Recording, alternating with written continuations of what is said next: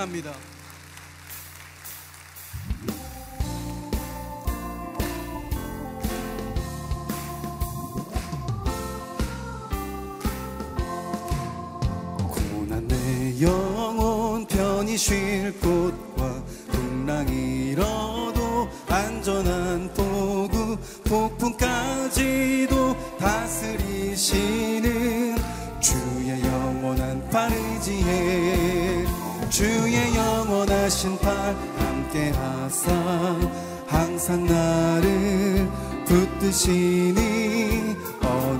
곳에 가든지 요동하지 않음은 주의 팔을 의지함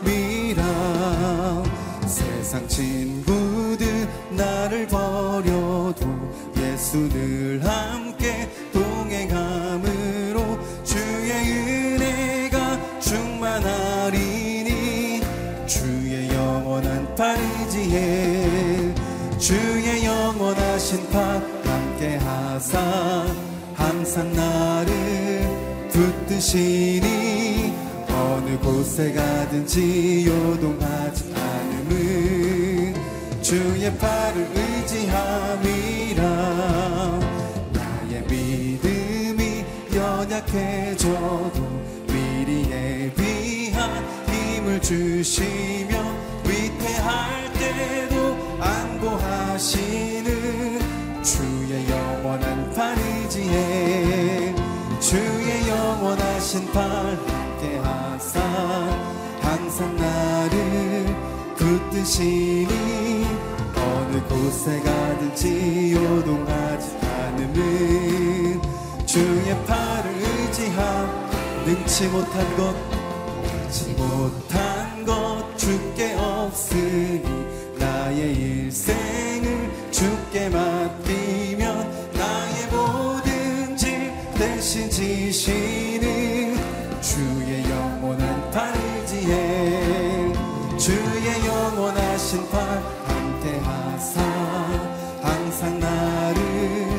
붙드시니 어느 곳에 가든지 요동하지 않음은 주의 팔을 의지함 주의 영원하신 팔 주의 영원하신 팔 함께 하사 항상 나를 붙드시니 어느 곳에 가든지 요동하지 않음은 주의 팔을 의지함 주의 팔을 의지함이라 주의 팔을 의지함이라. 주의 팔을 의지함이라. 영원하신 팔로 우리를 안으시는 주님을 찬양합니다. 주님, 자리에 앉아서 더 주님을 노래하겠습니다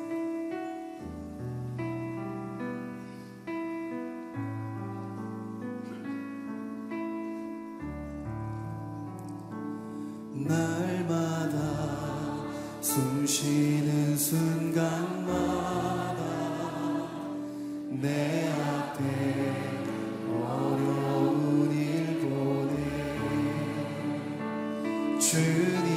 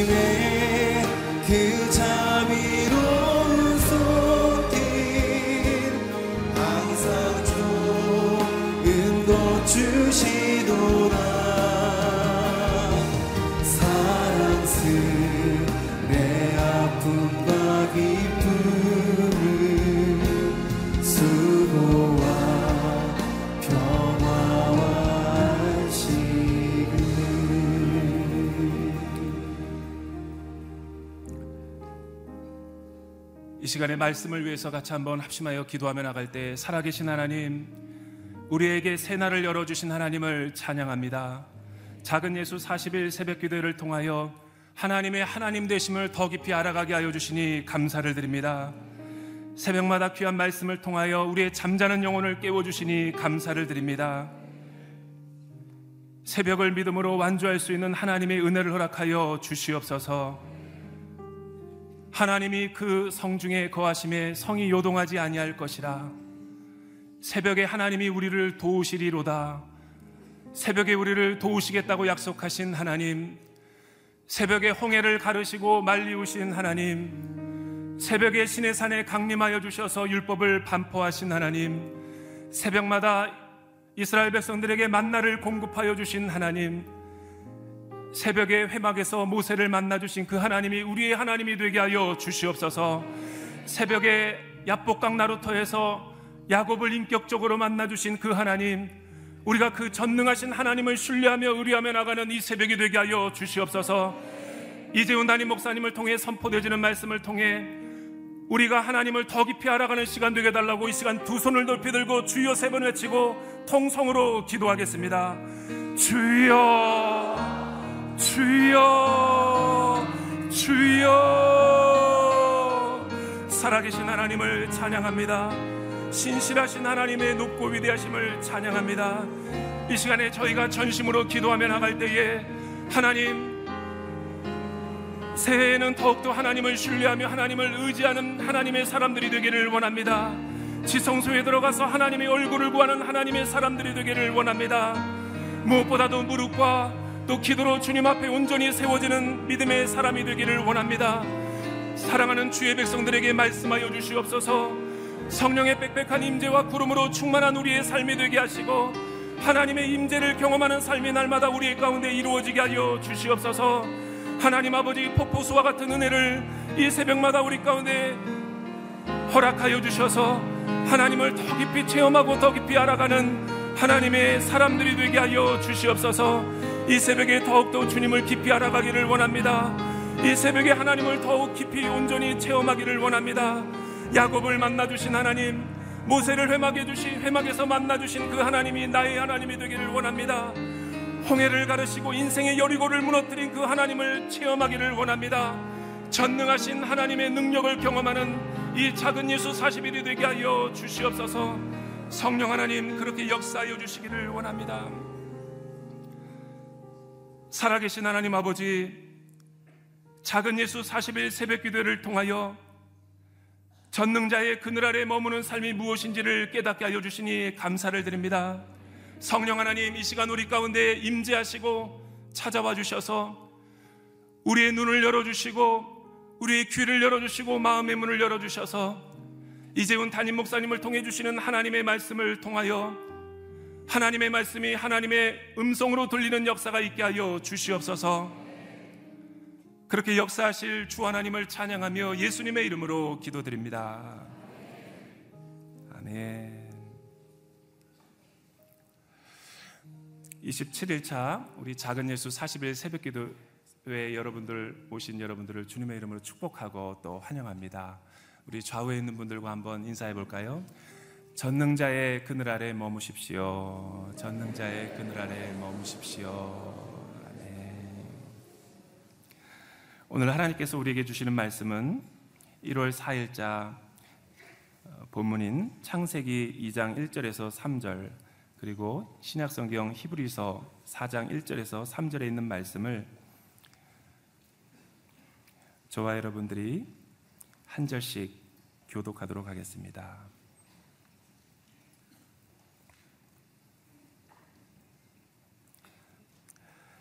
그리하여 하늘과 땅과 그 안에 모든 것이 완성됐습니다.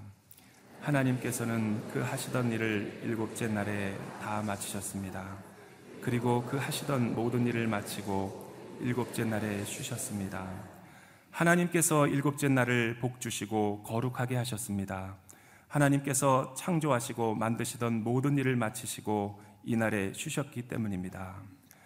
그러므로 그분의 안식에 들어가리라는 약속이 남아있을 동안에 여러분 가운데 홍 누구라도 거기에 이르지 못하는 사람이 있을까 두려워합시다. 그들처럼 우리도 복음 증거를 받은 사람들입니다. 그러나 들은 말씀이 그들에게 무익했던 것은 그들이 들은 말씀과 믿음을 연합시키지 않았기 때문입니다. 그런데 믿는 우리들은 그 안식에 들어갑니다. 내가 진노에 맹세하신 것처럼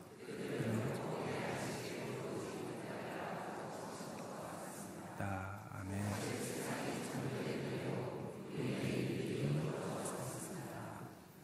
아멘. 이 시간에는 우리 대전 연합 찬양 사역팀의 찬양을 보신 후에 선교지에서 온 편지 네 번째 영상을 보시고 이재훈 목사님 나오셔서 항상 일하시는 분이 안식을 누리신다라는 제목으로 귀한 하나님 말씀 선포해 주시겠습니다.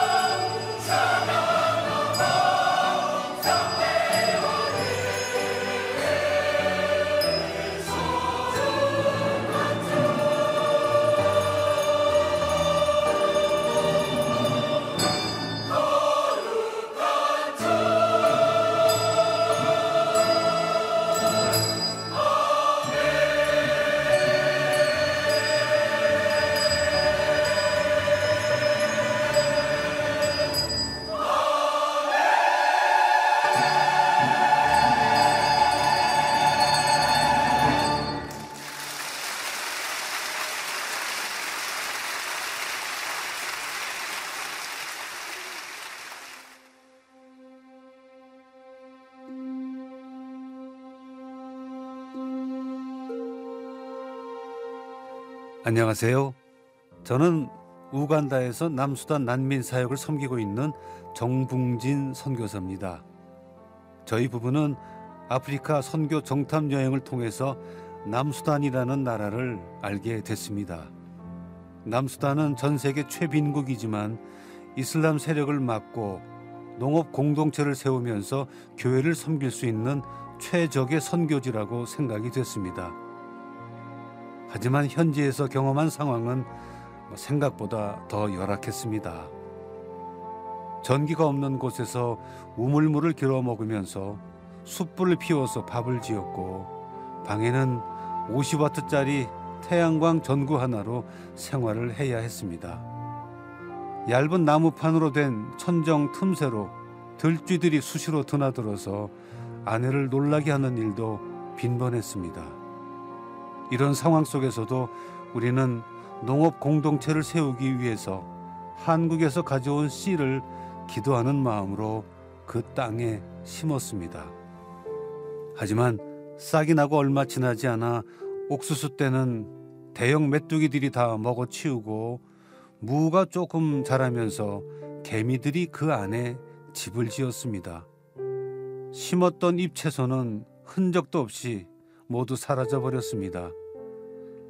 한국에서는 상상도 하지 못했던 곤충들의 습격에 저희는 망연자실하게 됐습니다. 허리 통증에도 불구하고 망가진 침대에 지내던 저는 남수단에 온 지 두 달 만에 말라리아에 걸리고 말았습니다. 말라리아 치료가 가능한 병원이 우간다 인근 국경 도시에 있다는 것을 알고 저희는 그곳으로 이주하여 정착을 하게 됐습니다. 그러나 두 주가 채 지나지 않아 남수단에 내전이 발생해서 우리는 피난길에 오르게 됐습니다. 이 시기에 저희는 선배 선교사님의 제안으로 우간다에 있는 남수단 난민 캠프를 방문했습니다. 허허벌판에 듬성듬성 서 있는 나무들 사이로 세워진 난민촌 그리고 정신이 나간 듯 무표정한 얼굴로 다니는 난민들 그 순간 문득 주님의 음성이 제 마음에 들어왔습니다. 너는 남수단을 위해 왔지 않느냐? 이 사람들이 네가 섬길 남수단 사람들이다. 그때부터 저희는 우간다에 거주하는 남수단 난민들을 위한 사역을 시작했습니다. 소망이 없는 이들에게 지속적으로 희망을 줄 수 있는 일을 해야겠다는 마음이 들었습니다. 이를 위해서 후원금을 마련하고 난민촌 학교를 돕고 교실용 임시 텐트를 설치해 주고 우물을 파주는 등 작지만 의미 있는 일들을 시작했습니다. 여러 기관과 후원자들의 도움으로 드디어 부두리 마을 초등학교를 건축하고 유치원과 초등학생 2천여 명의 급식 사업을 도울 수 있었습니다.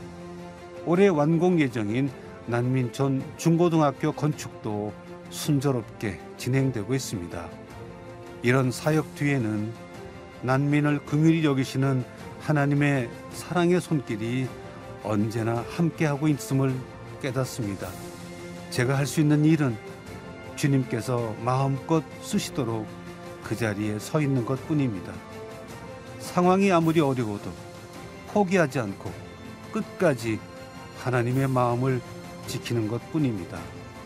주님께서 주신 자리에서 이 마음을 지키며 저는 오늘도 나일강을 건너 남수단 난민촌으로 향합니다.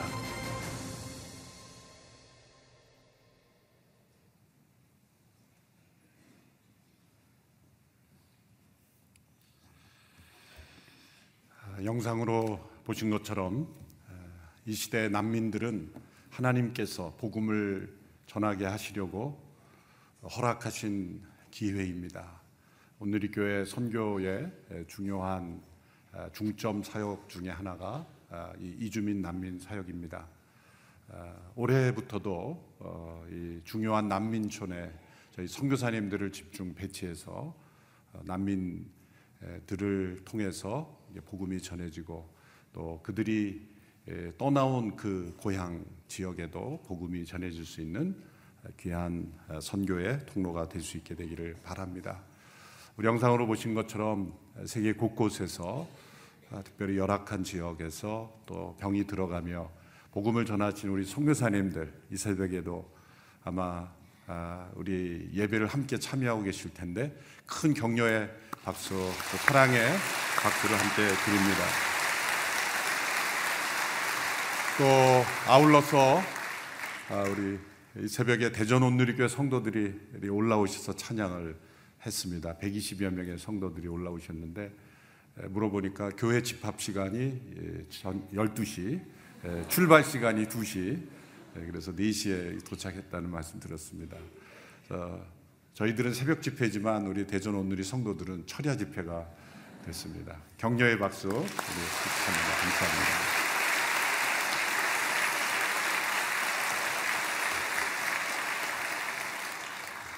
오늘 주제는 아, 항상 일하시는 그 하나님께서 안식을 누리신다라는 제목입니다. 우리에게 이 일과 안식은 서로 상충되는 것으로 여겨집니다. 일은 고통이고 또 안식은 즐거운 것 이렇게 구분되기 때문입니다. 그래서 늘 우리는 언젠가 이런 질문을 한 번 정도는 던져봅니다. 천국에는 과연 일이 있을까? 그래서 우리가 천국을 사모하는 것은 일이 없기 때문이다. 그렇게 생각하기도 하죠. 때로 어, 삶에 지치고 또 일에 지친 영혼들은 천국을 사모할 때 아, 이제 천국에 가면 이 일은 없겠구나라고 생각되기 때문입니다. 천국의 모습을 우리가 완전히 다 설명하는 건 불가능합니다. 가봐야 알기 때문이죠. 그러나 성경을 통해서 나타난 그 천국의 모습을 우리가 맛보고 또 미리 내다볼 수 있는 그 계시 안에서 우리가 천국을 생각해 본다면 천국은 일이 없는 곳이 아닙니다. 천국에서 일이 어떤 일일까? 그것은 우리가 다 규정하기 어렵지만 분명한 것은 천국은 일이 없는 곳이 아니라 일과 안식이 완벽한 조화를 이룬 곳이다. 이렇게 설명할 수 있겠습니다. 왜냐하면 하나님께서 바로 그런 분이기 때문이죠.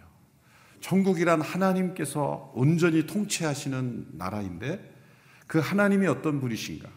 하나님은 항상 일하시지만 안식 가운데 계신 분이고 또 안식 가운데 항상 일하시는 분이다. 우리에게는 이 일과 안식이 죄로 말미암아 일이 고통이 되고 또 그 고통스러운 일을 하지 않는 것이 우리에게 안식이라는 이 구조가 되어 있지만 하나님께는 일이 안식을 향하는 것이고 또 일 속에서 안식을 누리시는 하나님. 그래서 일과 안식이 서로 분리되는 것이 아니라 하나로 통합된 분이다. 그러한 측면을 우리가 함께 살펴보고자 합니다. 하나님께서는 우리를 이 하나님의 이 일과 안식의 패턴으로 우리를 초청하셨습니다. 하나님께서 창조하실 때 안식이 등장하고 또 이스라엘 역사 가운데 이 안식이라는 단어가 등장하고 또 히브리서 말씀에 이 안식이 등장하고 이제 요한계시록에도 그 안식의 모습이 나타나는데 이 안식에 대한 일과 안식에 대한 집중적인 말씀들이 정리되어 있는 말씀은 많지 않습니다. 대표적인 말씀이 오늘 우리가 살펴본 창세기 2장과 히브리서 4장에 나오는 말씀입니다. 하나님께서 천지를 창조하실 때 그 천지 창조의 완성에 관한 말씀이 창세기 2장을 보면 2절에서 3절의 말씀입니다. 창세기 1장에서 어, 천지 창조에 관한 후반부에 인간 창조까지 6일간의 창조의 내용을 말씀하시고 이제 2장 1절에서 3절에서는 다른 측면에서 이 천지 창조의 내용을 요약하고 있는 것입니다. 1절에 보면 하늘과 땅과 그 안에 모든 것이 완성됐습니다. 이렇게 설명하시고 2절의 말씀을 보십시오. 하나님께서는 그 하시던 일을 일곱째 날에 다 마치셨습니다. 그리고 그 하시던 모든 일을 마치고 일곱째 날에 쉬셨습니다. 이 말씀을 보면 하시던 일을 여섯째 날에 다 마치셨다 하지 않고 일곱째 날에 다 마치셨다.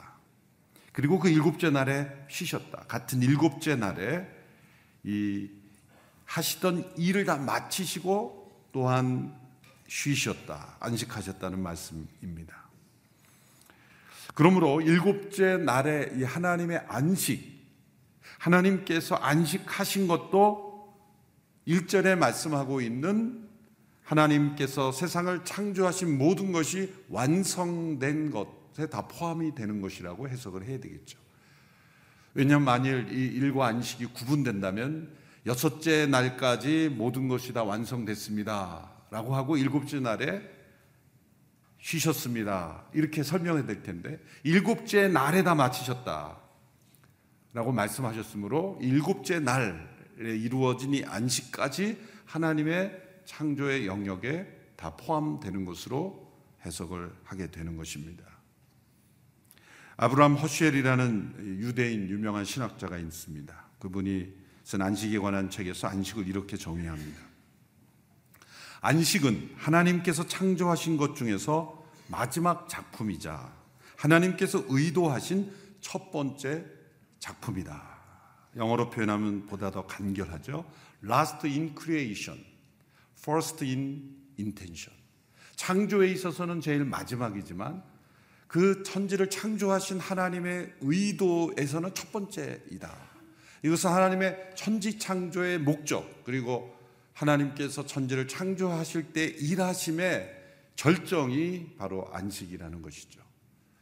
하나님께서 이 천지 창조에서 보여주신 이 말씀에 대한 모습은 일은 고통이 아니라 안식을 향한 여정이고 그 고통, 이 일의 절정이 바로 안식이다.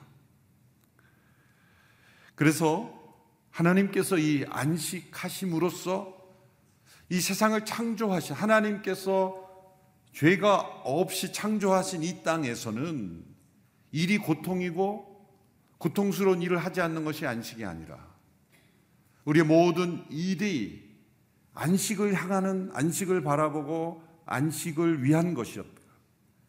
그리고 그러므로 그 일 자체가 안식 가운데 이루어지는 것이고 그 일의 절정을 통해 하나님의 창조의 목적이 그 안식을 통해 이루어진다는 것입니다.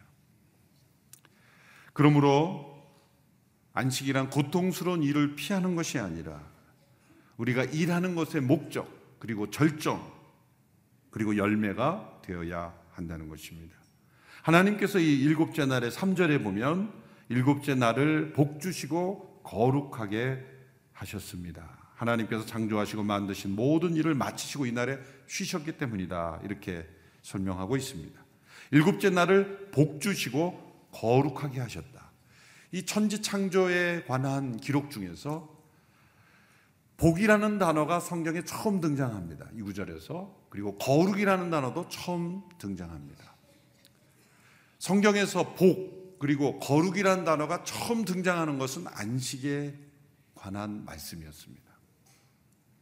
그래서 이 안식과 복과 거룩은 삼위일체처럼 서로 연결되어 있습니다. 진정한 복은 이 안식이 없이는 이루어지지 않고 또한 거룩 또한 진정한 안식을 통해서만 우리가 이룰 수 있다는 것이죠. 하나님께서 6일 동안 보이는 만물만 창조하신 것이 아니라 이 보이지 아니하시는 보이지 아니하는 이 안식하심으로써 이 땅 가운데 이 6일간의 공간의 창조, 물질의 창조와 이 제7일의 하나님의 안식, 그리고 그 제7일을 복 주시고 거룩하게 하심으로 천지의 모든 창조를 완성하셨다는 겁니다. 그러므로 하나님이 창조하신 우리에게 주어진 이 세상에 있어서 6일간의 물질 창조, 그리고 하루의 안식, 이 일과 안식이 하나님 안에서 얼마나 조화롭게 이루어지는가. 이것이 복되다는 것이고 이것이 거룩하다. 이렇게 말씀하신 겁니다. 성경에서 최초로 이 복과 거룩이라는 단어가 사용된 것이 공간이 아니라는 것을 우리는 유념할 필요가 있습니다. 하나님께서 첫째 날, 둘째 날, 셋째 날 이렇게 시간을 창조하셨고 이 일곱 번째 날, 곧 이 시간에 대한 설명에서 하나님께서 복이라는 단어, 거룩이라는 단어를 사용하셨다는 것을 유념해야 합니다. 6일간의 창조를 할 때 하나님께서 첫째 날, 둘째 날 하셨을 때 이러한 커멘트가 붙죠. 보시기에 좋았더라. 보시기에 좋았더라. 또 인간을 창조하신 이후에는 보시기에 심히 좋았더라. 이 좋았다라는 것은 선이죠. 선하다. 하나님 보시기에 선하다. 하나님의 의도대로 창조되었다는 겁니다. 그런데 이 제7일에는 보시기에 좋은 정도가 아니라 거룩하다. 그렇게 명하셨어요. 그리고 복되다. 이렇게 평가하셨습니다. 우리가 살아가는 이 땅을 보면은 인간의 삶의 중심은 이 공간에 있습니다. 인류의 문명이란 무엇입니까? 그것은 사람들이 자신에게 주어진 시간을 사용하여 공간을 만들어 가는 것입니다. 그래서 세상의 종교들은 신을 공간 속에 있다고 생각하죠. 그래서 종교학에서 주로 던지는 질문은 신은 어디에 있는가? 공간을 질문하는 겁니다. 그리고 세상의 종교를 보면은 신이 공간에 있다고 생각하기 때문에 자꾸 공간을 특히 특별하게 만들고 공간을 어떻게 꾸미는가에 신경을 많이 씁니다. 공간을 다르게 만드는 것이 그 신이 존재하는 공간이라고 믿는 거죠. 여러분, 이 세상의 종교 그리고 이 사이비에 가까울수록 이 공간 공간을 이상하게 만드는데 신경을 많이 씁니다. 무당집 가보시면은 얼마나 공간이 이상합니까? 뭔가 공간을 막 희한하게 만들어야 뭐가 있는 것처럼 사실 다 속임수입니다. 그 공간에 무엇이 있는 것이 아니죠. 하나님은 분명히 6일간의 창조를 통해서 인간이 거주할 공간을 만드셨지만 복되게 하시고 거룩하게 하신 것은 사실은 시간이었습니다. 제 7일의 시간, 이 시간을 통해서 안식을 경험하고 이 시간을 복되고 거룩한 시간으로 구별함으로써 하나님께서 만드신 이 공간, 물질의 세계 속에서 일하면서 하나님과 접촉하며 하나님과 교제하며 영원하신 하나님의 이 복과 거룩을 누리며 살아가는 것. 이것이 하나님의 천지창조의 의도죠. 그래서 6일 동안의 일과 하루 동안의 이 안식이 완벽한 조화를 이루는 것이 하나님의 창조의 완성이었습니다.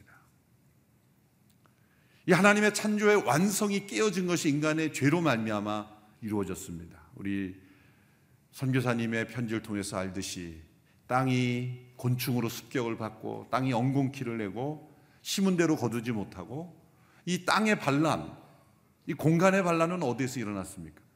하나님께서 지으신 이 창조의 질서를 지키지 않는 인간의 죄로 말미암아서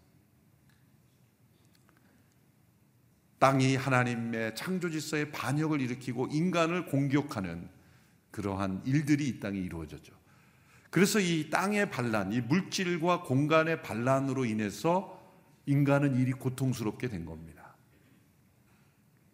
그것은 하나님을 기억해야 하는 하나님께서 복되고 거룩하다 하신 이 하루간의 하루 동안의 이 안식 하나님 안에 거하고 하나님과 더불어 누리는 이 하나님의 안식을 우리의 죄가 파괴했기 때문에 나머지 6일간의 일이 고통스러운 노동이 된 거죠.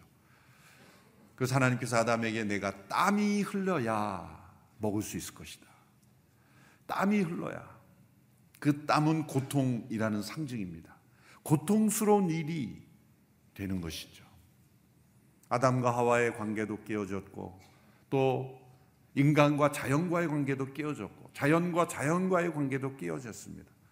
이 죄로 말미암는 이 우주 속에 일어난 이 파괴는 바로 하나님께서 지으신 이 일과 안식의 완벽한 조화가 인간의 죄로 말미암아 깨어졌다는 것입니다. 그러나 죄가 들어오기 전에 이 하나님이 창조하신 이 세계 속에는 분명 6일간의 일과 하루 동안의 안식이 완벽한 조화를 이루고 6일간의 일이 하루 동안의 안식을 향하지 않으면 그것은 완성된 것이 아닙니다. 우리가 안식이라고 할 때 왜 안식을 떠올립니까? 일을 잘하기 위해서 안식이 필요하다. 그렇게 생각하기가 쉽습니다. 그러나 성경은 정반대죠. 우리가 왜 일을 하는가? 라고 할 때 그것은 안식을 누리기 위해서다. 시각의 전환이 필요한 것입니다. 안식을 이렇게 적용할 수 있죠. 세상에서는 공간을 구별하여 거룩하게 함으로써 하나님을 만난다고 착각하지만 우리가 누린 안식은 시간 속에 복되고 거룩함을 경험하는 것이죠. 하나님을 닮은 것은 공간보다는 시간이 더 닮습니다. 물론 이 시간과 영혼은 완전히 다른 차원이지만 공간보다는 시간이 하나님을 더 닮은 영역이 있기 때문이죠. 왜냐하면 하나님은 영이시고 하나님은 영원하신 분이기 때문입니다. 그래서 우리가 시간 가는 줄 몰랐다. 이 말은 사실 좋은 말이 아닙니다. 우리는 시간을 느끼며 살아야 합니다. 우리가 quiet time, QT가 중요한 이유가 바로 여기에 있습니다.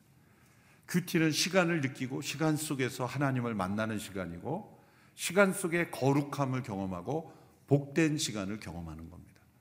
이 quiet time은 안식의 시간이 되어야 합니다. 그리고 하루의 모든 일이 그 안식 가운데 이루어지게 하는 시간이 되어야 합니다. 일을 잘하기 위해서 그 시간을 갖는 게 아니라 모든 일이 하나님의 안식 가운데 바라볼 수 있도록 하기 위하여 그 시간이 필요하죠. 6일간의 하나님의 이 물질 창조와 이 하루 동안의 하나님의 안식이 하나님의 질서 속에 있다면 우리 모든 삶의 패턴에는 이 일과 안식이 조화를 이루어야 합니다. 이것을 우리에게 실천하게 하기 위해서 특별히 하나님의 택한 백성들에게 먼저 알려주시기 위해서 10계명의 이 일과 안식의 패턴을 주셨습니다. 그것이 바로 안식일에 대한 계명이죠. 출애굽기 20장 8절에서 11절의 말씀을 보십시오. 10경에 나오 10계명에 나오는 안식에 관한 계명입니다. 함께 읽어 보겠습니다. 시작. 너는 안식일을 기억하여 거룩하게 지켜라. 6일 동안은 내가 수고하며 내 일을 할 것이요 일곱째 날은 내 하나님 여호와의 안식일이니 너나 내 아들 딸이나 내 남녀 종들이나 내 가축들이나 내 문 안에 있는 나그네나 할 것 없이 아무 일도 하지 말라. 여호와께가 6일 동안 하늘과 땅과 바다와 그 안에 있는 모든 것을 만들고 일곱째 날에는 쉬었기 때문이다.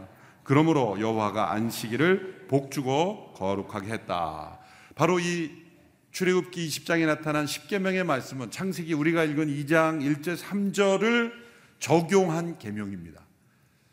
10계명을 보면은 한 줄씩 되어 있는 계명이 있죠. 살인하지 말라, 간음하지 말라, 도둑질하지 말라. 이거 한 줄로 되어 있는데 세네 줄로 길게 설명한 영역은 딱 두 영역입니다. 하나님의 유일하심에 대한 우상을 숭배하지 말라. 하나님의 다른 것을 섬기지 말라는 것에 대해서는 자세한 설명을 합니다. 하나님은 질투하신 하나님이에요. 나밖에 다른 신이 없느니라. 그 자세한 설명 다음으로 가장 많은 설명은 안식에 관한 말씀이에요. 보면 아주 자세하게 설명하죠. 왜 이 안식을 기억하며 거룩하게 하는지를. 6일 동안은 수고하며 일을 할 것이지만 일곱째 날은 하나님의 안식일이니 아무 일도 하지 않고 그 날을 복되게 하고 거룩하게 하신 하나님의 안식에 참여하는 날이 되도록 하라는 것입니다. 이 6 플러스 1, 6일 동안의 일과 하루 동안의 안식을 통해서 하나님의 일과 안식의 조화에 우리가 참여할 수 있도록 만들라는 것입니다. 이 하나님의 창조 질서의 패턴은 6일 동안의 일, 하루간의 쉼, 이것을 통해서 조화를 이루게 한다는 것입니다. 구체적으로 이것을 설명해 보면 이 하루의 시간을 하나님의 시간으로 내어드린다는 것은 남은 시간은 내 시간이라는 뜻이 절대 아니죠. 이 하루의 시간을 일을 하지 않고 쉬는 이 시간으로 구별하였을 때 어떠한 우리의 삶의 원리가 적용됩니까? 그것은 이 시간의 주인이 내가 아니라는 거 고백하는 것이죠. 시간의 주인이 인간이 아니라 하나님이심을 기억하는 것입니다. 그것은 하나님의 주권을 인정하는 것입니다. 하루간에, 하루 동안의 이 일을 그치는 쉼과 안식을 통해서 나머지 6일 동안의 일도 내가 나를 위하여 하는 일이 아니라 하나님의 주권 아래서 하나님이 주신 소명을 따라 행하는 일이 되게 하시는 겁니다. 또한 더 나아가서 6일간의 일과 하루의 안식을 통해서 나의 능력으로 내가 사는 것이 아니라 하나님께서 공급하시는 능력으로 내가 살고 있다고 고백하는 것입니다. 그 하루 동안 일하면서 더 많은 경제적 효과를 이룰 수 있지 않느냐라고 생각할 수 있죠. 맞습니다. 그런데 하루를 일을 하지 않음으로써 하나님의 공급하심에 대한 믿음의 표현을 하는 것이죠. 이 하나님의 주권과 하나님의 이 공급하심에 대한 믿음 이것을 통해서 나머지 6일 동안도 그 일이 고통스러운 일이 아니라 하나님의 주권과 또 하나님께서 주신 소명과 하나님이 주시는 어떤 이 땅에서의 사명을 하나님의 공급하시는 힘으로 내가 이룬다는 것을 체험하는 것 이것이 안식일의 계명의 가장 중요한 내용입니다. 우리가 알다시피 유대인들이 이 계명을 어떻게 왜곡되어 실천해 왔는지를 우리는 지금 역사를 통해서도 잘 알고 있습니다. 유대인들이 이 안식일 규례가 얼마나 큰 논쟁이 되었는지가 이제 예수님께서 오셨을 때 이 복음서에서 많이 안식일 논쟁이 일어나죠. 이미 예수님 때 이르러도 이 계명의 말씀에 원리를 적용하지 못하고 이것을 율법적으로 인간들이 만든 것으로 만들었죠. 그래서 우리가 생각하기 이해하기 힘든 안식일 규례들이 많이 등장하게 된 겁니다. 이 말씀을 해설하면서 인간들이 거기에 많이 덧붙였죠. 그래서 이 원리 원리를 이해하지 못하고 이것을 인간이 만든 법전화해서 여러 가지 규례를 만들었습니다. 그래서 예수님께서 가장 많이 공격을 당하신 것이 바로 안식일 규례를 범하였다라는 것입니다. 예수님께서 이 병자들을 고치실 때 특이한 점은 안식일에 많이 고치셨다는 거예요. 그 논쟁이 일어납니다. 대표적으로 요한복음 5장에 보면 베데스다 연못가에 38년 된 병자가 있었습니다. 예수님께서 그 사람에게 다가가서 내가 낫고자 하느냐? 라는 질문까지 던질 정도로 이 사람은 처음에는 낫고자 그 베데스 연못가에 있었겠죠. 가끔 천사가 내려와 물이 움직일 때 가장 먼저 들어가는 이가 고침을 받는다는 그러한 전설이 있었기 때문이죠. 그러나 38년 동안 이 병을 앓고 있던 사람은 낫고자 하는 소원까지도 없었을 겁니다. 예수님께 내가 낫고자 하느냐? 자기의 존재를 깨우치는 거죠. 제가 낫고 싶습니다. 예수님께서 그 환자의 병을 고쳐주시고 이제 일어나 내 자리를 들고 그 사람이 누워있던 매트를 들고 걸어가라 그랬어요. 그러니까 자신의 병이 병을 낫게 하신 분이 그 매트를 들고 걸어가라니 누가 안 들고 가겠어요? 그 안 들고 가면 또 병이 다시 도질까봐 염려가 되지 않겠어요? 그러니까 병을 낫게 하신 분이 자리를 들고 가라니 매트를 당연히 들고 가겠죠. 거기서부터 문제가 생긴 겁니다. 유대인들이 난리가 난 거예요. 유대인들이 난리가 난 이유는 38년 된 병자가 나았다라는 거에 놀란 게 아니에요. 그걸 보고 우리는 놀라죠. 어떻게 이 사람들이 엉뚱한 거에 놀랄까? 이 사람들이 놀란 거는 지금 저렇게 38년 동안 병을 앓고 있던 사람이 나았다는 기적에 놀란 게 아니라 너가 왜 안식일인데 자리를 들고 걸어가냐 이거예요. 요한복음 5장의 스토리입니다. 내가 안식일인데 어떻게 이걸 들고 가냐 그랬더니 이 사람이 저도 모릅니다. 저를 낫게 하신 분이 들고 가라 그랬으니 제가 들고 가는 겁니다. 예수님이 왜 이 자리를 들고 가라 그랬을까? 쓰레기를 줄이자는 겁니까? 환경을 보호하라는 겁니까? 아니면 일평생 너가 누워 38년 동안 깔고 앉았던 이 자리를 보관하여 박물관에 보관하라는 겁니까? 자자손손 주라는 겁니까? 이거는 100% 의도적인 겁니다. 예수님은 의도적으로 안식일 규례를 어기신 거예요. 유독 왜 예수님께서 안식일에 병을 많이 고치셨는가? 사실 유대인들도 안식일에 응급 환자들은 고칠 수 있게 해줬어요. 근데 38년 된 병자라는 건 뭐냐면 응급 환자가 아니라는 거예요. 하루 좀 더 있다가 고쳐도 괜찮은 사람이라는 거예요. 그러니까 안, 응급 환자가 아닌데 왜 굳이 고치셨나? 그리고 왜 자리 들고 걸어가게 하시고 논란을 일으키시는가? 의도적인 겁니다. 왜 안식일의 규례의 잘못 이 창세기 2장과 출애굽기 20장에 나, 말씀하시는 이 안식일 규례를 왜곡되게 지키고 있는 유대인들의 사고 방식을 깨뜨리기 위해서 자꾸 문제를 일으킨 겁니다. 예수님께서. 그래서 드디어 예수님께 다 유대인들이 질문하죠. 안식일인데 왜 자리를 들고 가라? 예수님이 이런 말씀하십니다. 아버지께서 일하시니 나도 일한다. 놀라운 말씀입니다. 예수님은 자신을 아버지와 동일시하셨어요. 이 말씀은 안식일에 인간에게는 쉬라, 일을 그치라 명령을 주셨지만 하나님께서는 안식일에도 일하고 계시죠. 안식일에도 아기는 태어납니다. 하나님이 일하신다는 거죠. 안식일에도 해는 뜹니다. 이 말씀은 뭐냐면 하나님 안에서는 이 일과 안식이 하나가 되어 있다. 안식일 규례는 인간에게 하나님의 안식에 참여하도록 우리에게 경험하도록 주신 것이지 하나님께는 해당되는 것이 아니죠. 그러므로 예수님은 당신이 하나님이심을 안식일 규례를 깨뜨리심으로써 오히려 드러내신 것입니다. 우리들은 이것을 율법적으로 많이 했죠. 우리 한국 교회 안에서도 이 안식일 규례를 주일 성수로 바꾸어서 이 주일 성수 안식일이 어떻게 주일이 되었는지를 설명하지는 않겠습니다. 그러면 바로 이제 뒷부분을 못 하기 때문에 주일 성수가 한국 사회, 한국 교회 안에 아주 엄격하게 내려왔던 그런 교파도 있고 또 남아 있는 부분도 있습니다.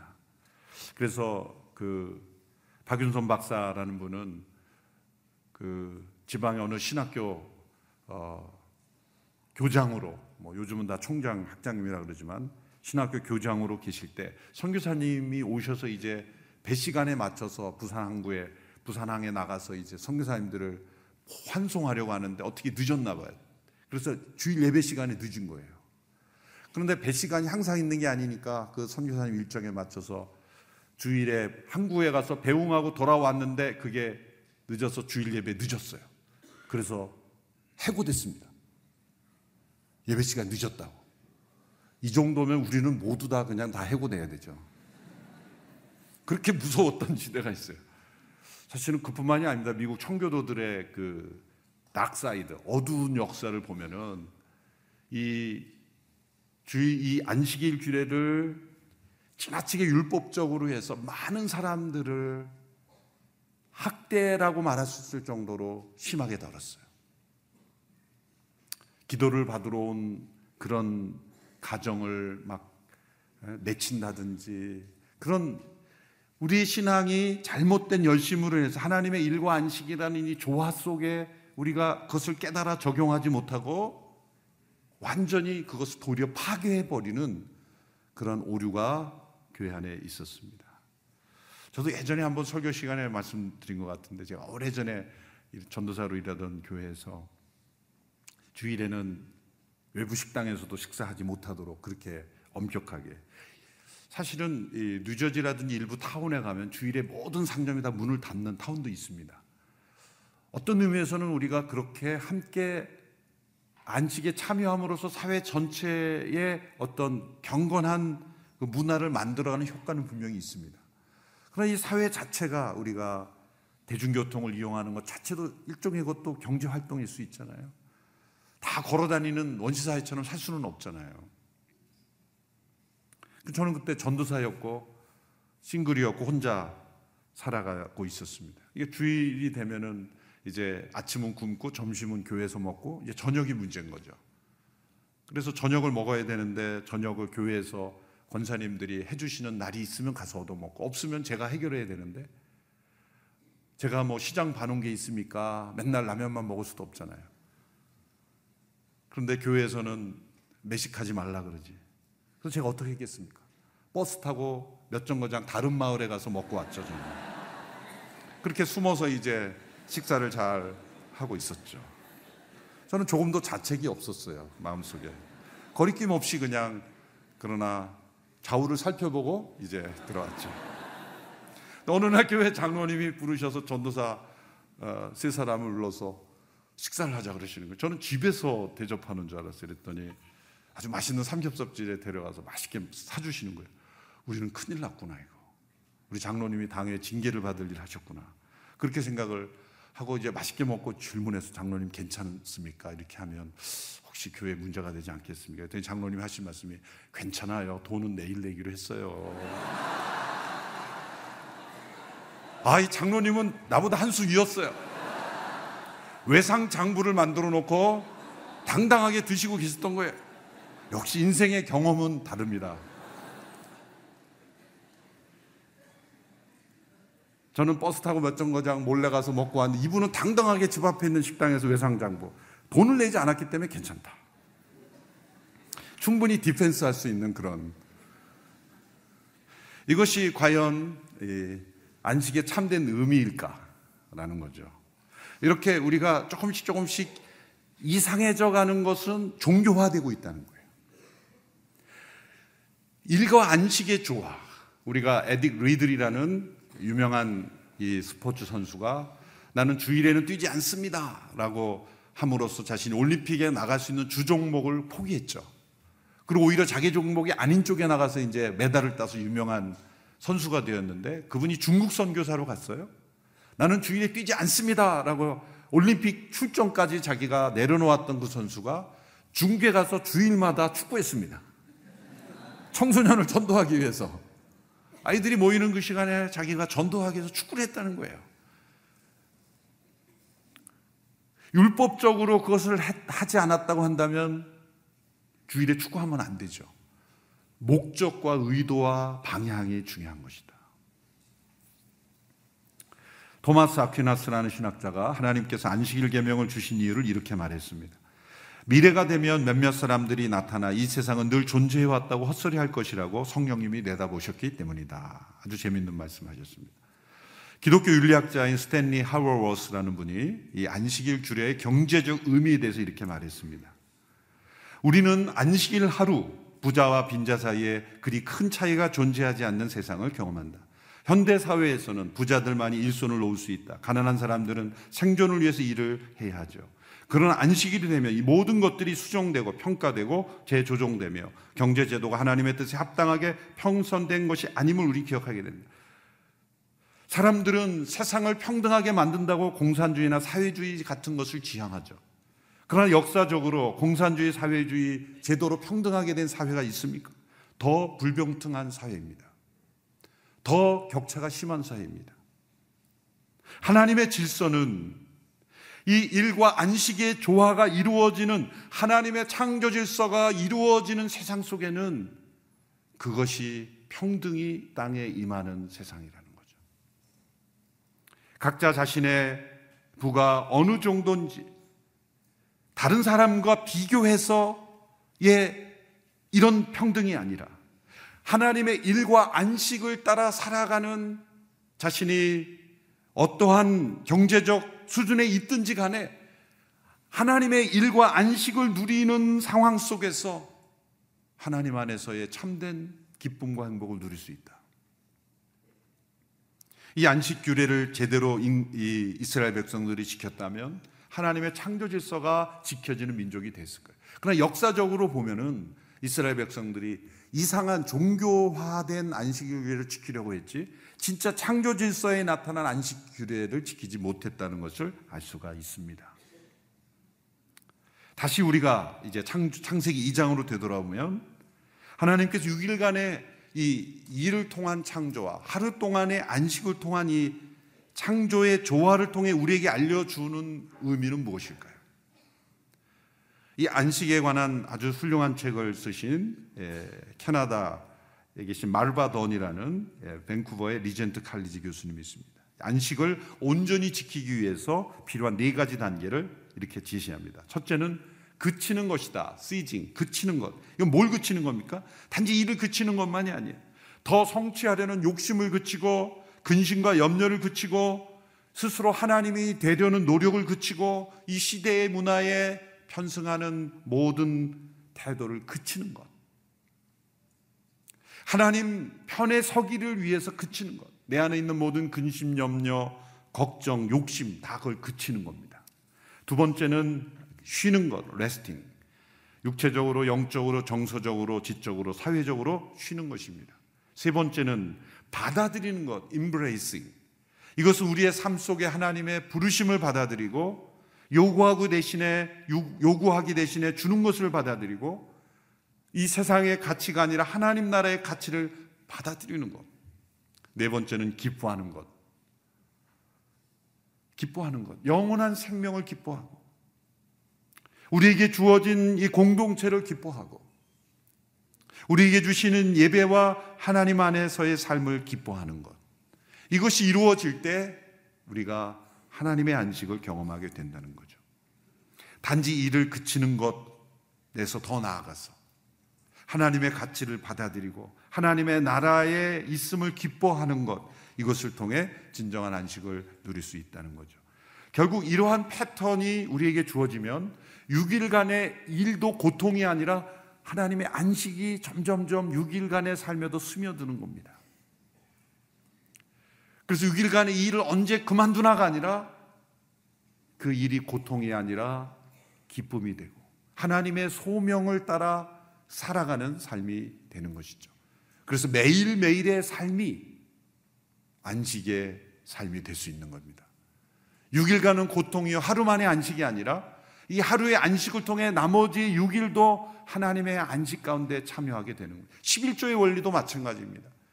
11조는 10의 하나만 하나님의 것이고 10의 아홉은 내 것이 아니라 10의 1조를 실천하면 나머지 아홉도 하나님의 뜻 가운데 10의 아홉을 사용할 수 있게 되는 청지기의 삶을 살 수 있게 되는 것이 10의 1조의 원리인 겁니다.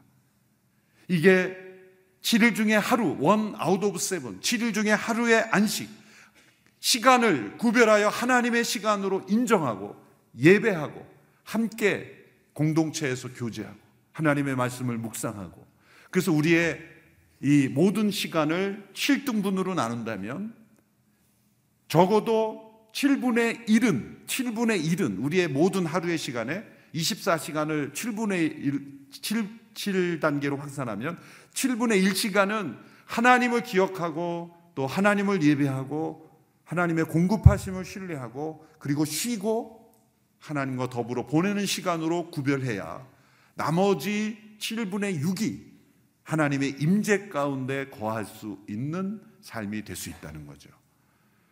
이것이 기초적인 원리로 우리에게 주어진 겁니다. 이제 히브리서 4장에 오면은 또 다른 각도에서 이 안식을 설명합니다. 히브리서 4장 1절 2절의 말씀을 보십시오. 같이 읽어볼까요? 시작. 그러므로 그분의 안식에 들어가리라는 약속이 남아있을 동안에 여러분 가운데 혹 누구라도 거기에 이르지 못하는 사람이 있을까 두려워합시다. 그들처럼 우리도 복음 증거를 받은 사람들입니다. 그러나 들은 말씀이 그들에게 무익했던 것은 그들이 들은 말씀과 믿음을 연합하지 않았기 때문입니다. 1절에 안식에 들어가라는 약속이 남아있을 동안에 이 말씀은 이스라엘 백성들이 가나안을 정복하는 그 전쟁의 역사를 안식에 들어가는 것으로 비유했다는 거예요. 이것이 놀랍습니다. 이제 4장 후반부에 보면은 여호수아에게 주시겠다고 하는 양, 야, 안식을 여호수아가 주었다면 안식을 남아 있다고 말하지 않았을 것이다. 그 말씀은 뭐냐면 이스라엘의 역사는 하나님의 원리를 보여준 하나의 샘플이었을 뿐이라는 거죠. 이 우리에게 주어진 안식이 남아 있다는 겁니다. 이게 무엇입니까?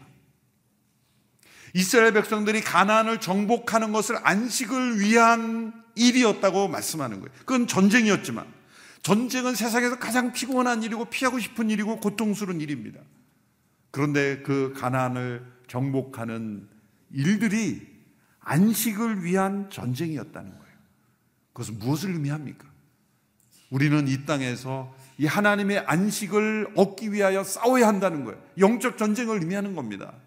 이스라엘 백성들이 가난 정복 전쟁은 영적 전쟁의 상징이죠. 원리죠. 무력으로 이기는 싸움이 아닙니다. 하나님을 신뢰하는 믿음으로 이기는 전쟁이죠. 그 원리가 동일하게 우리에게 우리가 싸워야 될 영적 싸움의 원리를 설명해 주는 거고 우리에게 여호수아가 주지 못한 안식이 우리에게 남아 있다. 그것은 여호수아 진정한 여호수아로 오신 예수 그리스도 예수님께서 우리에게 주신 영원한 안식을 바라보며 우리는 일해야 된다는 거예요. 그 일은 고통스러운 일이 아니다. 만일 그것이 일이 고통스러운 일이라면 내 힘과 능력으로 스스로 하려고 하기 때문에 힘들 것이다. 그럼 하나님이 주시는 능력으로 하나님의 시간임을 인정하고 하나님의 주권을 인정하며 우리가 일할 때 그 일은 고통이 아니라 안식을 향하여 나아가는 여정이 되는 것이다. 그러므로 우리가 그 안식에 들어가지 못하는 사람이 있을까 두려워합시다. 3절에 보면 믿는 우리들은 그 안식에 들어갑니다. 믿는 우리들은 안식에 들어. 3절의 말씀을 보십시오. 우리 같이 읽어볼까요? 시작. 그런데 믿는 우리들은 그 안식에 들어갑니다. 이는 하나님께서 내가 진노에 맹세한 것처럼 그들은 결코 내 안식에 들어오지 못하리라 라고 하신 것과 같습니다. 사실 세상이 창조된 이래로 그분의 일들이 이루어져 왔습니다. 후반부의 말씀을 보면은 11절에 그러므로 누구든지 이와 같이 불순종의 본을 따라 멸망하지 않도록 우리가 저 안식에 들어가기를 힘씁시다. 11절의 말씀이죠. 저 안식에 들어가기를 힘씁시다. 우리의 모든 일이 하나님께서 허락하시는 이 안식을 향하는 것이 된다. 그것이 창조 질서의 회복입니다. 이 안식에 들어가기 위해서는 2절에 뭐라고 말합니까? 말씀과 믿음을 연합시켜야 한다. 그들이 안식을 누리지 못한 것은 말씀과 믿음을 연합시키지 않았기 때문이다. 우리가 이 땅에서 누리는 안식의 비결은 무엇입니까? 하나님의 말씀을 믿음으로 받아들이고 일할 때 우리의 일이 하나님의 말씀에 근거한 것이고 그 말씀에 믿음으로 연합하면서 이 땅을 일할 때 우리는 일 가운데서도 안식을 경험할 수 있습니다. 6일간의 일은 고통이고 하루간의 쉬는 것만이 안식이 아니라 하나님의 말씀을 믿음으로 연합한 자의 일은 안식을 누리며 하나님의 뜻을 이루는 삶이 살 수 있다는 겁니다. 죽음 너머의 삶을 영원한 안식이라고 말하죠. 미래에 얻게 되는 안식입니다. 그러나 이 말씀에 근거하면 안식은 미래에만 얻게 되는 것이 아니라 오늘 이 땅에서 우리가 우리에게 주어진 일과 소명 가운데서도 안식을 누리며 우리는 일할 수 있어야 합니다. 왜냐하면 우리에게 영원한 안식이 예비되어 있고 날마다 하나님 안에서 누리는 안식으로 일할 수 있는 사람들이기 때문입니다. 여러분 일이 많기 때문에 피곤한 게 아니라 작은 일이라도 우리가 안식을 잃어버렸기 때문에 고통스러운 것이죠. 우리에게 주어진 모든 일이 하나님의 말씀을 믿음으로 순종한 일이 될 때, 그리고 나의 욕심과 더 많은 것을 성취하려는 나의 이기심을 그치고 하나님의 뜻을 받아들이고 하나님의 안식을 바라보며 살아갈 때 이 일과 안식이 하나 되는 그러한 하나님의 창조 질서가 우리의 삶에 회복될 수 있게 되기를 바랍니다. 그것이 어떤 일이든지 하나님의 안식을 회복하면 일은 고통이 아니라 기쁨이 될 수 있습니다.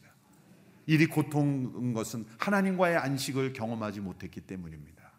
이 일과 안식의 조화, 그걸 통해 우리가 하나님의 성품에 참여하는 자로 우리를 초대하시는 겁니다. 2020년도에 우리에게 주어진 모든 일 가운데 하나님의 안식으로 승리하게 되기를 축원합니다. 안식에 들어가기를 힘쓰는 우리 모든 성도들이 되기를 축원합니다. 기도하겠습니다.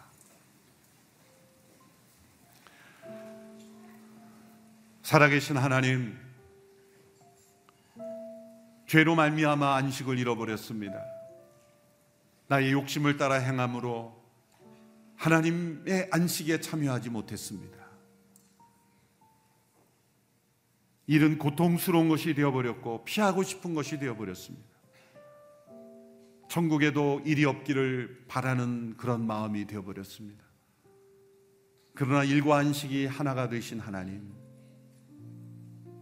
그 일이 나의 일이라고 생각했고, 나의 이름과 나의 영광과 나의 인생의 즐거움을 위하여 안락함을 위하여 일하는 것이라고 생각했기에 일은 고통스러웠습니다.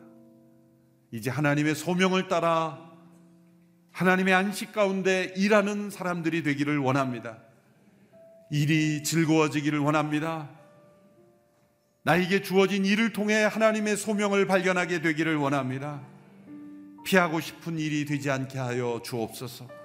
세상 속에 참된 일꾼이 되게 하여 주시옵소서. 어떤 일을 하든지 그 마음에는 하나님의 안식이 가득하게 하여 주시옵소서. 하나님의 창조 질서가 그리스도 예수 안에서 우리의 삶에 회복되게 하여 주시옵소서. 하나님 아버지, 세상이 어지럽고 힘듭니다. 일을 해도 성취감이 없으며 열매가 없고 경제는 더 어렵습니다.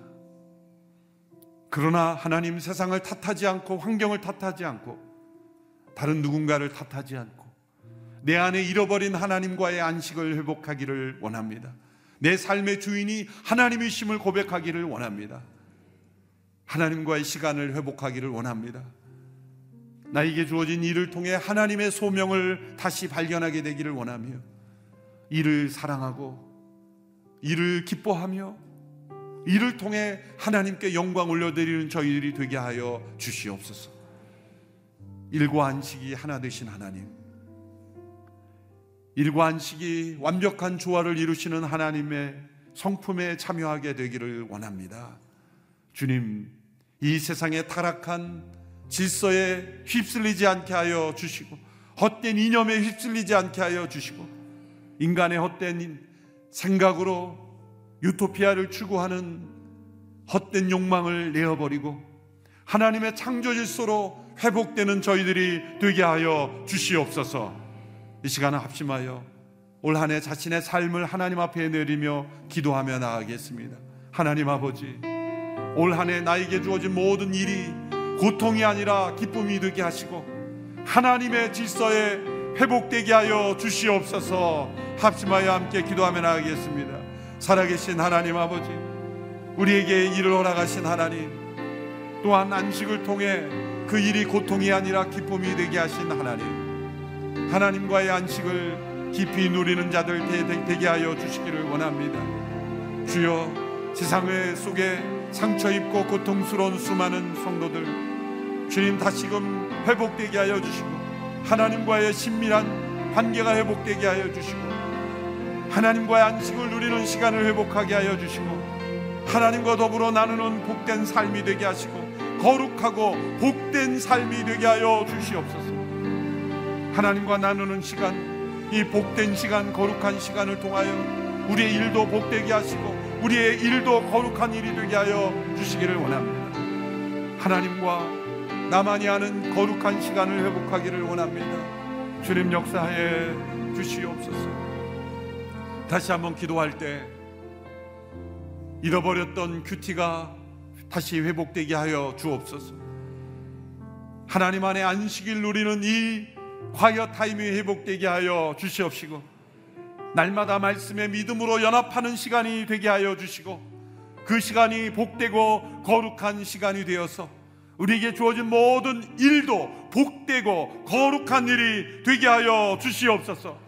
주여 내 삶에 온전한 큐티가 회복되게 하여 주시고 생명의 삶이 회복되게 하여 주시고 거룩한 삶이 회복되게 하여 주시옵소서. 큐티의 회복을 위하여 합심하여 다시 한번 기도하며 나가겠습니다. 살아계신 하나님 아버지, 거룩하고 구별된 시간을 잃어버리며 살아갔던 저희들, 일에 파묻혀, 일에 이끌려, 세상의 욕심에 이끌려, 하나님과의 거룩한 사귐의 시간을 잃어버린 저희들, 다시 한번 2020년도에는 하나님과 나만이 가지는 거룩한 시간을 회복하기를 간절히 원합니다. 하나님 아버지, 큐티가 회복되게 하여 주시고 거룩하고 복된 시간이 되어서 우리에게 주어진 모든 삶의 일도 고통이 아니라 기쁨이 되게 하시고 복되고 거룩한 일이 되게 하여 주시고 하나님의 소명을 이루는 복된 삶이 될 수 있도록 허락하여 주시옵소서.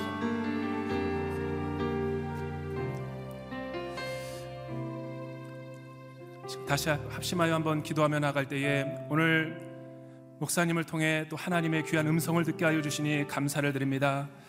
하나님 아버지 타락한 인간들과 또 죄에 오염된 우리의 인생들은 일을 하기 위해서 안식하는 것이고 안식이 수단이 되었지만 오늘 하나님 말씀을 통해 우리가 깨달은 것은 하나님은 6일 동안 일하고 하루 동안 안식하셨지만 안식을 위해서 일하신 온전한 분이시라는 것을 배웠습니다.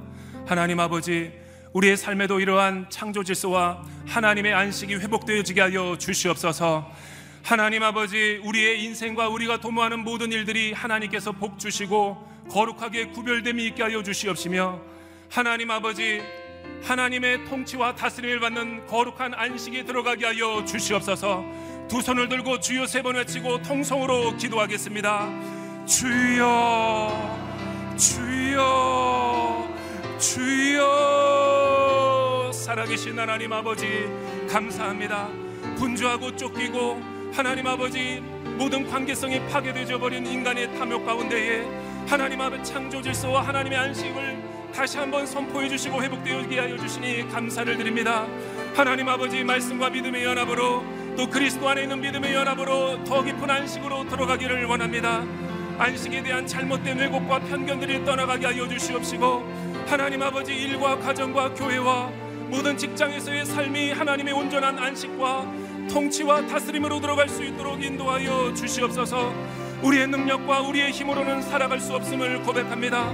우리 안에 아버지 하나님이여 모든 일에 대한 권태와 피로와 하나님 무기력함들이 다 떠나가기를 원합니다. 하나님, 하나님의 하나님 되심이 우리의 모든 일들 가운데 회복되어지기를 원합니다. 하나님의 부르심과 소명을 회복하기를 원합니다. 하나님 아버지 내가 하고 있는 모든 일들이 믿음 안에서 의미가 있게 하시고 가치 있는 한 해가 될 수 있도록 예수 이름으로 선포하며 나가는 2020년이 될 수 있도록 인도하여 주시옵소서. 하나님 아버지 우리의 모든 공간이 아버지 하나님이여 거룩하게 회복될 수 있도록 인도하시고 하나님 아버지 시간 안에서 모든 일들이 안식으로 들어갈 수 있도록 영원하신 하나님과의 관계가 회복될 수 있도록 우리의 삶을 복 주시고 거룩하게 하시고 구별시켜 주시옵소서 성령 하나님 그렇게 역사하여 주시기를 원합니다. 이 시간에 한번 다 자리에서 일어나서 기도하며 나가기를 원합니다. 이 나라와 민족과 통일을 위하여 기도하며 나가기를 원합니다. 성령 하나님, 복음을 전하다가 잡혀 정치범 수용소에 있는 성도들을 잔혹한 고문으로부터 지켜주시고 인간의 존엄성을 박탈하고 살인하며 폭력과 감시로부터 북한 영혼들을 구원하여 주시옵소서. 분단으로 인한 가슴 아파하는 이산 가족들의 괴로움을 기억하여 주시며 헤어진 가족들을 속히 만나 참된 안식을 누리게 하여 주시옵소서. 굶주림 가운데 허덕이는 북한 영혼들을 불쌍히 여겨 주시고 이 긴 영혼의 겨울이 끝나게 하여 주시며 그들에게 깨끗한 식수와 양식뿐만 아니라 참된 영혼의 양식이 공급되어지게 하여 주시옵소서. 살아계신 하나님 아버지, 이 나라 민족 가운데 인본주의적으로 잘못 이루어지고 있는 통일운동과 북한에 대한 마음들이 회복되기를 원합니다. 아버지 하나님, 북한 영혼들을 긍휼을 베풀어 주시고 38선이 무너지게 하여 주시옵시고 하나님 아버지 주체 사상이 무너지게 하여 주시옵시고 한반도가 폭력의 영들이 떠나가게 하여 주시옵시고 제사장 나라와 제사장 민족이 되어 세계 열방의 선교를 위하여 귀하게 쓰임 받는 민족이 되고 거룩한 민족이 될 수 있도록 인도하여 주시옵소서. 두 손을 들고 주여 세 번 외치고 통성으로 기도하겠습니다. 주여, 주여, 주여. 사랑과 은혜가 풍성하신 하나님 아버지 그렇습니다.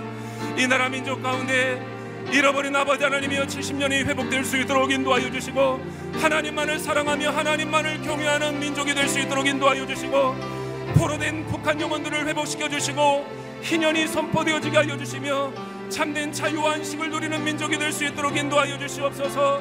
하나님 아버지 폭력과 억압과 아버지 하나님이여 잘못된 사상으로 인하여 고통받는 아버지 북한의 지하교인들을 국류를 베풀어 주시고 신음하는 그들의 목소리 가운데 남한 성도들이 부르짖고 기도하게 하여 주시며 아버지 하나님이여 우리가 참된 안식으로 들어가 이 나라 민족 가운데 한반도의 창조 질서와 권위가 회복되는 날이 속히 오게 하여 주시옵소서. 온 열방과 삼천리반도 금수강산이 하나님을 찬양하며 하나님을 기뻐하며 하나님을 예배하는 민족이 되게 하여 주시옵소서. 정치와 경제와 사회와 문화와 통일이 하나님의 주권 속에 있음을 고백합니다. 하나님의 나라가 회복되게 하여 주시옵소서. 하나님의 창조 질서와 안성이 이 나라 민족에 회복될 수 있게 하여 주시옵소서. 성령 하나님 아버지 오만여 교회를 사용하여 주시옵소서. 교회가 회복되어지기를 원합니다. 교회의 거룩이 회복되어지기를 원합니다. 북한의 지하교회 성도들의 능력이 하나님의 안시간에 있게 하여 주시고 아버지 하나님이 엎드려 기도할 때 하나님의 때 하나님의 창조 질서 가운데 이 나라 민족의 통일이 속히 임할 수 있도록 인도하여 주시옵소서 성령 하나님 그렇게 역사하여 주시고 인도하실 하나님을 찬양합니다.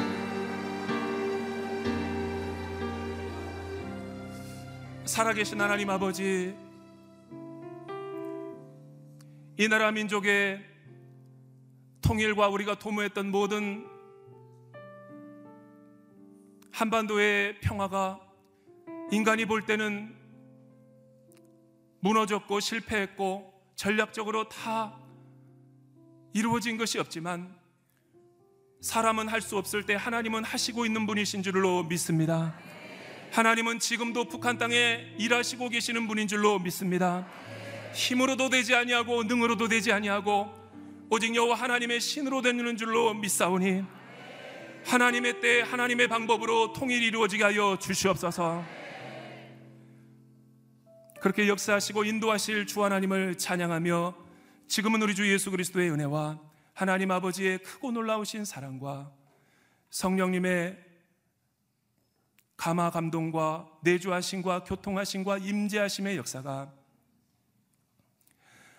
일하시고 안식하시는 그 하나님의 온전한 천국에서의 조화가 우리의 일상생활 가운데서 하나님의 나라가 이루어지는 하나님의 통치와 주권을 신뢰하며 전능하신 하나님과 올 한해 믿음으로 동행하며 살아가기로 결단하는 우리 온누리교회 식구들 머리 위에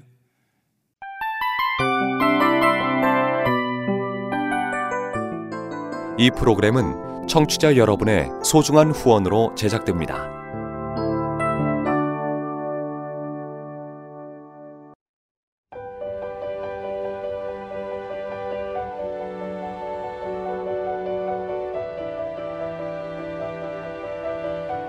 세상에는 수많은 교회들이 있지만 더 깊이 있는 말씀 강해를 찾기 위해 크기로만 교회를 선정하지 않습니다.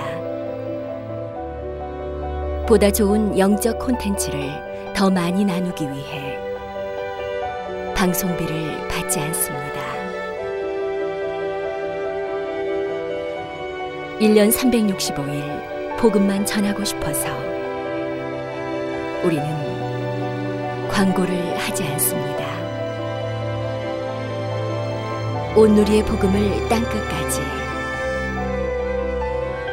CGN TV와 함께 땅끝 선교사가 되주세요.